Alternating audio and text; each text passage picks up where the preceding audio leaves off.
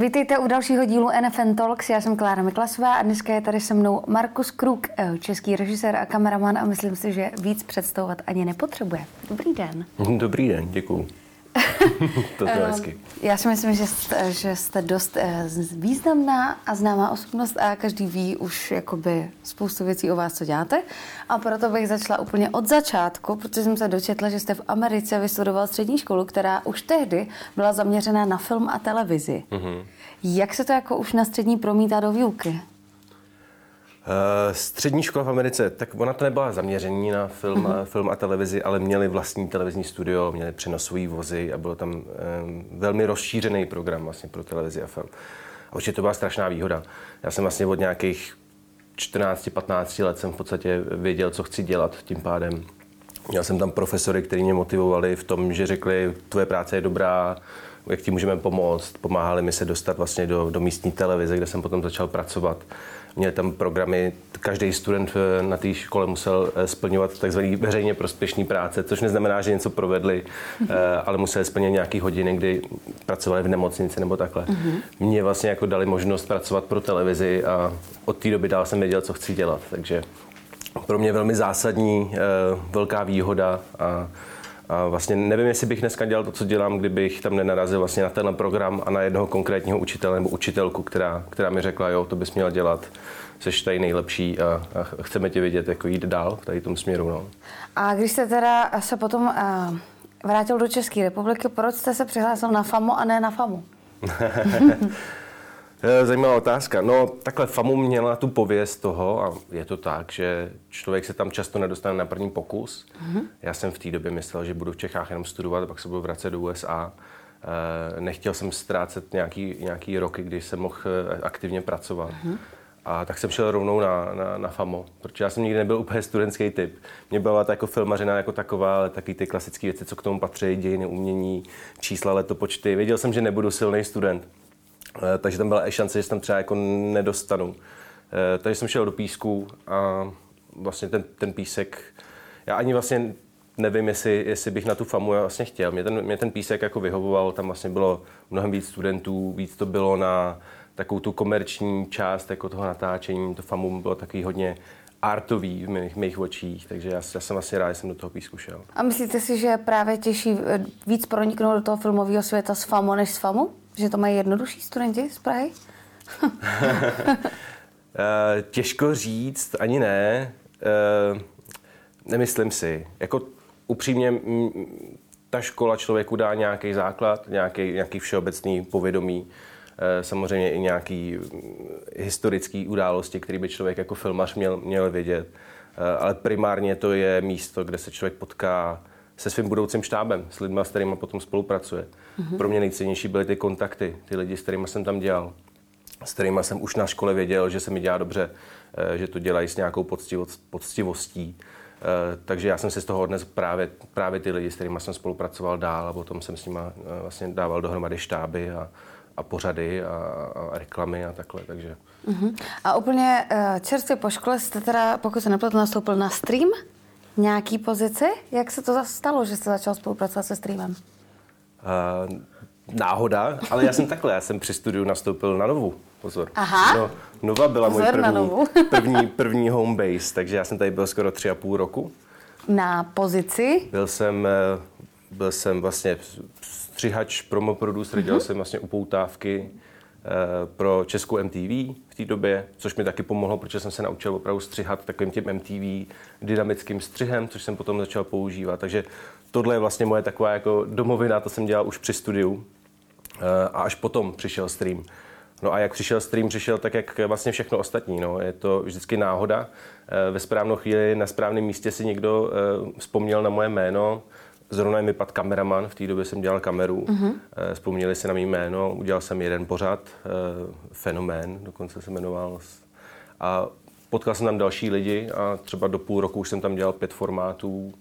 Já myslím, že je důležitý takový, jako že i ty malé věci nebo jaký, jakýkoliv, eh, jakoukoliv práci dělat, co nejlíp to jde, aby si člověk udělal opravdu to jméno a potom si na něj vzpomněli ve chvíli, kdy zadávají tu práci. To si myslím, že je ten základ, že vlastně to je něco, co si myslím, že byl takový můj největší, uh, největší guideline, kdybych použil jako anglický slovo, vím, že to není jako líbivý, ale uh, prostě pracovat na všem a na jakýmkoliv projektu tak, aby, aby to bylo pozitivní a aby se ty lidi potom vzpomněli ve chvíli, kdy to Eh, kdy zadávají další práci. No. Mm-hmm. Je to vlastně jako člověk, když je freelancer, tak vlastně je sám sobě, on je vlastně takový produkt, který musí, musí si dávat zážet na nějakým dobrým méně, mm-hmm. na nějaký reklamě a takhle, protože pořád je tady jako spoustu lidí, kteří jsou velmi šikovní a je to jenom o tom, který to jméno padne ve chvíli, kdy, eh, kdy zajímavé projekty jsou na stole. No.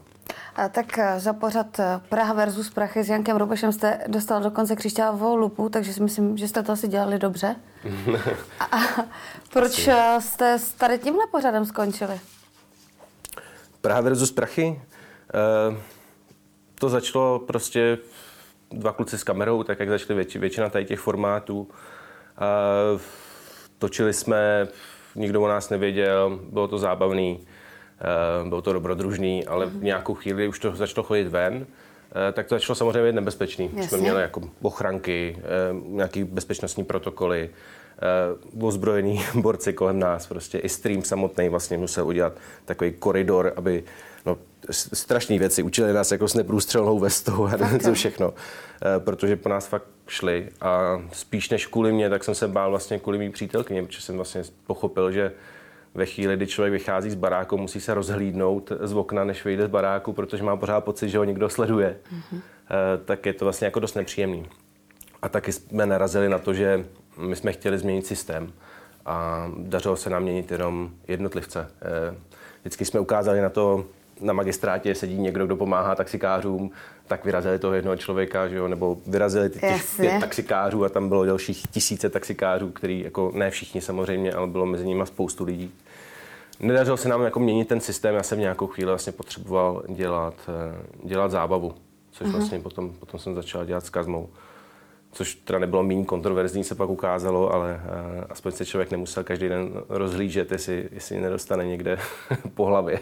Tak teď jsme se dostali uh, teda k One Man Show a ke Kazmovi.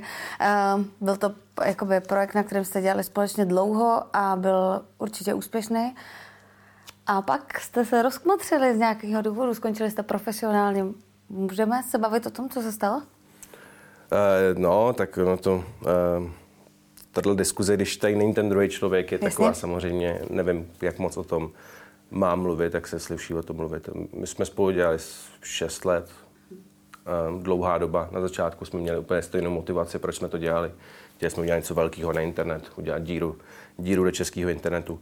Postupně, když už jsme měli ten, ten základní fame, že se to u nás vědělo a vlastně jsme před, předbíhali jenom sami sebe, tak se ty motivace začaly trošku roz, rozdělovat a už to ke konci nebylo úplně, úplně jednoduchý eh, lidsky a mm-hmm. já mhm. jsem poslední dva roky věděl, že budu končit, že ukončíme, že doděláme nějakou smlouvu, nějaký obsah práce a já skončím, takže to nebylo jako náhlý rozhodnutí, ale, ale věděli jsme už, že to už jako úplně nefunguje. Jsou nějaký projekty, určitě jich je asi mnoho, který jste chtěli společně zrealizovat a nepovedlo se to? Nějaký konkrétní třeba? Spoustu spoustu. Je spoustu samozřejmě projektů, který končili v různých fázích. Eh, některý byly jenom nápad na papíře, některý už byly těsně před natáčením. Bylo jich jako spoustu příklady. Jo. Mm-hmm. A, třeba Ježíš Maria. Dobře. Uh,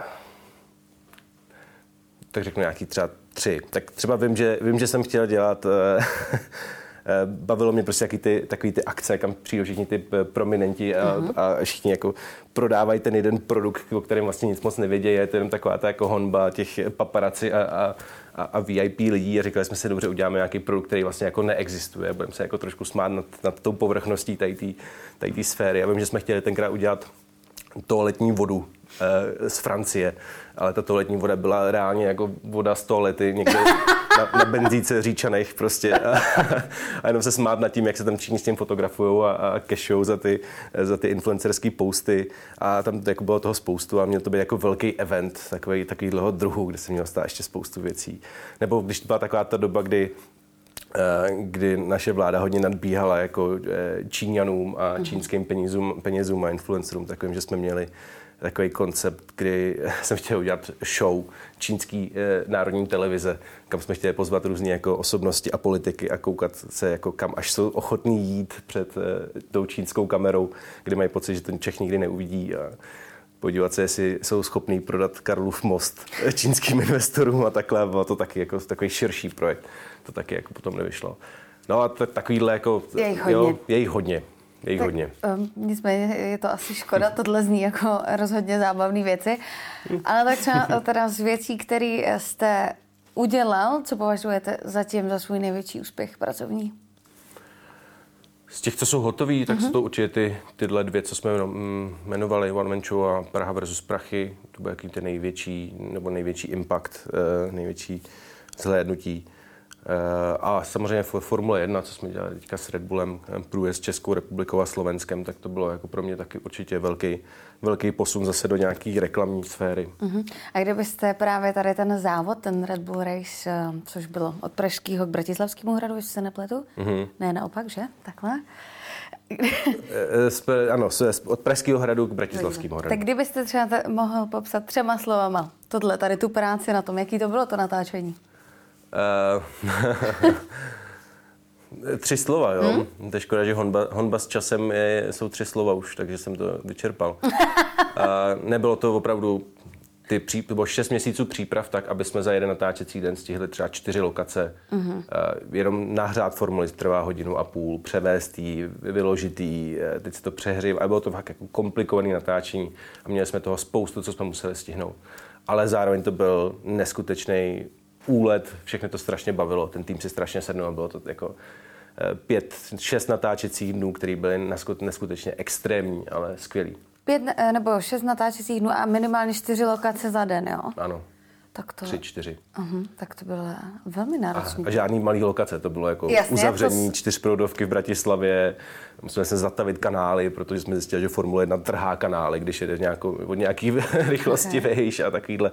Bylo tam spoustu výzev, dělali jsme to v době, vlastně, kdy čísla covidový vůbec nepřáli tomu, aby přijel anglický tým do České republiky a spolu jsme cestovali na Slovensko. Bylo to to, to období, kdy byly zavřené hranice a do poslední chvíle se nevědělo, jestli se to bude vůbec realizovat. Eh, Bylo to extrémní, extrémní, ale stálo to za to a, a je to přesně to, co bych tady chtěl dělat. Jenom samozřejmě těch možností, tady těch dražších projektů je, je u nás omezeně. Já jsem eh, četla, že teda vlastně na Karlovém mostě, který byl jednou z těch eh, zastávek, jste vlastně strávili jako krátký čas, ale i tak to rezonovalo mezi lidma jako jedna z nejvíc věcí. Hmm. Zaznamenal jste ty hejty na to, eh, na průjezd přes Karlov most? rezonovalo tou Prahou, když jsme to pak tam v 6 ráno nastartovali. to bylo, jasně, tak jako v téhle době člověk uplete svetr, dá to na Facebookovou stránku, pleteme svetry a hned tam má jako hejty, to je hnusný svetr, měl bys přestat s- plet svetry, jo? to je prostě takový národní sport. Na to, jak se ty hejty teďka šířejí, tak si myslím, že to vlastně byla velmi pozitivní odezva. A v té době, kdy jsme to natočili, tak než se to vydalo ven, tak samozřejmě jsem čet spoustu různých komentářů na to a já si myslím, že to je subjektivní, že to je spíš o tom, jak to člověk vnímá, že to je Karlov most, nějaká ikona. Ehm, My jsme všichni v tom týmu byli Pražáci, bavili jsme se o tom, řešili jsme to s Jankem Rubešem, řešili jsme to s Prahou, eh, co si o tom myslej. Ehm, Ono to není o tom, že bychom tam něco zničili, my jsme tam nic nezničili, všechno jsme vyčistili. Ta formule váží půlku toho, co populářský auto, který každý den přejíždí přes Karlův most. Je to fakt jenom o tom, jak se ten člověk jako cítí, cítí jak cítí to, že se Formule 1 projela po Karlově mostě. Eh, Nebylo spíš to, co těm lidem vadilo, že to je jakoby reklamní, jako ten Red Bull, než to, že to je formule? Jasně, že to je reklamní, ale myslím si, že vlastně to udělalo takovou službu nějaký, Praze. nějaký hmm. reputaci České republiky a Slo- Slo- Slovenska. Eh, Nechci to přehodnocovat samozřejmě jako omezená, ale je to vlastně cílová skupina, která jezdí do Monaka na Formule 1. Jako vlastně jsou to lidi, kteří ta Praha tady ve finále jako třeba chce vidět jako turisty spíš než Němci, kteří se tady prostě opijou a jezdí tady na, na pivních autíčkách po Praze a dělají dě, dělaj jako bordel. Takže eh, já nestydím se za to, myslím, že jsme udělali jako slušnou práci a, a myslím si, že to, eh, no, je, to, je to pozitivně vnímáno v větší části. Já s tím souhlasím rozhodně. To jsem rád. A chci se zeptat, eh, není vám už Praha nebo celkově Česká republika malá? Neplánujete nějaký projekty v zahraničí? Já miluji Českou republiku, já se sem chci vždycky vracet A samozřejmě koukám do zahraničí kvůli tomu, že ty projekty, které já rád dělám, tak jsou drahý a my jsme relativně malý trh, takže chápu, že to tady není tak často možný. Takže tam koukám pro nějakou zkušenost a mám projekty v Anglii teďka, který děláme. Eh, koukám se do, do Ameriky, kam bych třeba do dvou let se chtěl podívat hmm. ještě jako pracovně a řešíme tam taky nějakou spolupráci. Ale primárně teďka jsem, jsem v Čechách a dělám, dělám tady nějakou reklamní tvorbu a, a hledám klienty, kteří mají zajímavé projekty. Eh, a to zahraničí vždycky je takový jako jednorázový. Že teďka mhm. třeba děláme nějaký, nějaký věci. Jedna je Netflix, druhá zase jako... No a je něco konkrétního, co teď nám můžeš prozradit, můžete prozradit, že na tom pracujete? Uh, tyhle projekty všechny spadají pod NDA, bych hrozně rád, ale Aha. já vlastně vždycky na rozhovorech mluvím o věcech, které jsou třeba pro mě rok a víc zpátky, protože o těch věcech, které teďka dělám, vlastně Ještě mluvit, nes, mluvit nesmím. No, už z nějakého principu, že jsem to slíbil a, a, a chci dodržet slovo, takže bohužel to úplně, úplně nejde. Ale jakoby řešíme další projekty, třeba s Red Bullem, řešíme třeba projekty s Octagonem, mm-hmm já mám dva projekty, takové moje love projekty, které dělám, který si myslím, že zase jako předčej tu moji tvorbu, kterou jsem dělal do teďka, ale ty jsou velmi náročný a budou trvat třeba několik let, než se no, já jsem si právě dočetla, že jste chtěl natočit celovečerní film. Jak to s tím vypadá? celovečerní film není ani jeden z těch projektů, Dobře. protože já se přiznám, že se vlastně necítím ještě dost zkušený na celovečerní film. Mám pocit, že celovečerní film je něco, co když udělám jednou špatný film, tak jsem ten člověk, který natočil ten špatný mm-hmm. film. Když natočím špatnou reklamu, tak když to řeknu špatně, ne, tak, blbě, tak se k ní jenom nepřiznám, nebo takhle. ale, ale ten film je něco, na co mám pocit, že člověk musí mít hodně zkušeností a já sám se na to vlastně ještě necítím. Už jsem párkrát něco, něco chtěl dělat v tomhle duchu, ale vlastně jsem to vždycky zastavil, řekl jsem si dobře, ještě pár ještě let, dal čas. jsem to zpátky do toho šuplíku. Je mi 31, mám pocit, že ještě přijde ta doba, kdy, času, kdy to budu moc realizovat.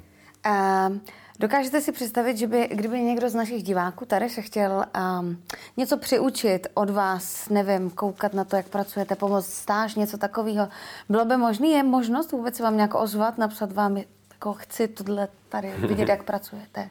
Mm, ono to je samozřejmě vždycky omezený, kolik, kolik lidí může se vozit takhle jako na plac, ale vlastně jsem to vždycky měl ve zvyku i s One Man Show, i s dalšíma projektama jsem vždycky bral takzvaný trainees na plas mm-hmm. ke kameře, lidi, který, který se chtěli přiučit. Tak vždycky jsem tam měl jeden, dva lidi, kteří prostě se tam vlastně jenom, jenom učili a koukali přes rameno. Takže já, když jsem vyšel školu, tak jsem vlastně byl taky odkázaný na to, že mi někdo musí dát tu první příležitost, takže si myslím, že je důležitý, že ve chvíli, kdy se člověk dostane do té fáze, kdy tu příležitost může dávat, tak je důležité ji dávat. Když se mi teďka ozve samozřejmě 50 lidí, tak je velmi těžký jako všechny je tam vzít, Jasně. ale všeobecně si myslím, že každý, kdo se do té branže dostane, tak by tady ty příležitosti měl, měl, měl dávat. Samozřejmě na pozice, které eh, neovlivňují ten výsledek nějak jako dramatický, protože člověk musí zaručit jako nějakou kvalitu, ale eh, takzvaný třeba jako v Americe se velmi často dělá shadowing, že prostě jenom člověk dělá stín jinému zkušenějšímu člověkovi. To mi přijde jako skvělý, skvělá věc vlastně.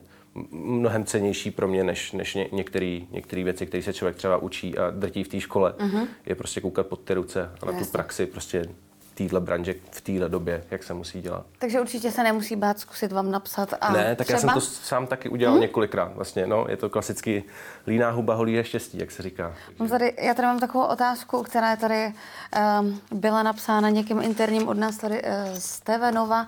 Režíroval byste rád něco nováckého? Případně, co by to bylo a jak byste to pojal po svém? uh, Tak já jsem dělal, já jsem tady dělal s klukama, že dělali jsme souboj coverů, eh, soutěž mladých, mladých lidí, kteří dělali covery, myslím si, že jsme to udělali v rámci těch možností, které byly, jsme to udělali slušně. Eh, byl jsem tady tři a půl roku. Já jsem teda teďka v poslední době asi tři projekty novácký teda odmít, ale ah. to, to, to, je spíš tím, že to jsou dlouhodobé věci. Já si musím být hodně jistý tím, že, že to je něco, kdy nemůžu vlastně dělat ty projekty, které dělám, protože se musím soustředit na něco dlouhodobého, ale nebráním se tomu. Máte nějaký konkrétní návrh? No, líbilo by se vám něco z toho, co teď Scénář? tak jako výdáme, co teď běží třeba, něco, co vás zaujalo? Uh, No, zajímavý, no tak jako je mi trošku venku zima, jako podíval bych se na Survivor, ale spíš jako, spíš jako uh, divák asi. Uh, nevím, nevím, mm-hmm. samozřejmě. Ne, nebráním se tomu. Všechno je vždycky otevřený, když, když ten projekt zajímavý, tak a když ho hlavně umím, já neumím všechno, já nejsem žádný jako genius. Já vlastně jenom jsem třeba, já znám spoustu lidí, kteří jsou mnohem šikovnější než já. Já jsem jenom dělal projekty, kde, kde jsem byl vidět. Já mám jako, podařilo se nějakým způsobem udělat spotlight na mě, mm. ale znám tolik lidí, kteří jsou vlastně jako šikovní, že je hodně věcí, které třeba řeknou, jsou dobrý, ale nejsou pro mě. Ne, neumím je udělat já a doporučím někoho dalšího, že to není jako úplně, že bych byl univerzální a mohl bych dělat pořady o nějakém sportu, který třeba vůbec, kterýmu vůbec nerozumím, což je trošku možná vidět. Tak víme, že sportovní pořady teda vám nabízet nebudem. A tak kdybych se mohla zeptat, jak vypadá takový váš běžný den? Uh... jako nemusí to být do detailu. Teď momentálně Taký otevřu zprávy, den. pak si řeknu, že už se nebudu dívat na zprávy, eh, Jasně. tak si otevřu znova zprávy. A, eh, ne, tak je to, já nemám moc žádný eh, žádný klasický denní režim. Žádný den není stejný. Samozřejmě něco, co se opakuje, ale jo, nějaký, dělám nějaký castingy, posílám nějaké reference na natáčení a takovéhle věci. A velkou část toho dne já vlastně sedím u počítače, mm-hmm. protože musím musím vlastně ostatním lidem říkat, vlastně, jak si představuju to, co zrovna děláme a po nocích zase sedím a píšu ty příběhy, protože člověk, když mě přeruší, nebo všeobecně, když někdo něco píše a, a je přerušovaný, tak se to moc nedá dělat. Takže potom po nocích píšu jako scénáře, náměty, takovéhle věci. Takže přes den dělám takovou tu jako klasickou office, office? věc a, mm-hmm. a, a večer, večer píšu. A kdy spím, to taky moc nevím. Jasně, to už se tam nevejde prostě do těch 24 no. hodin. Já mám tady ještě takovou konkrétní otázku, kterou máme na všechny naše ano. Eh, hosty a to zní, jak podle vás vypadá budoucnost televize? Jak ji vidíte? Já si myslím, že budoucnost televize se vlastně docela už teďka jako dá vlastně vidět. No. Je to nějaká, nějaký spojení vlastně jako internetových platform a televizní jako nějaký lineární tvorby. Myslím si, že v nějakou chvíli a myslím, že už ty náznaky jsou. Je to, je to program, který se tvoří na míru eh, toho, že nějaký algoritmus už ví, co člověk má rád a nějaký recommendation systém, nějaký, nějaký, eh, nějaký systém, který doporučuje zase jakou tvorbu, která, eh, kterou by si člověk jen tak třeba nepustil. Mm-hmm. Myslím si, že to je něco takového, kdy člověk už se jako podívá na tu televizi a, a vlastně už to je trošku skládaný na míru nebo takhle já to nějak vnímám. No. Větší jako vlastně A takže jako zůstane propojení. televize, nepřejde všechno na streamovací služby. Jinak řečeno, jestli to má všechno tady budoucnost.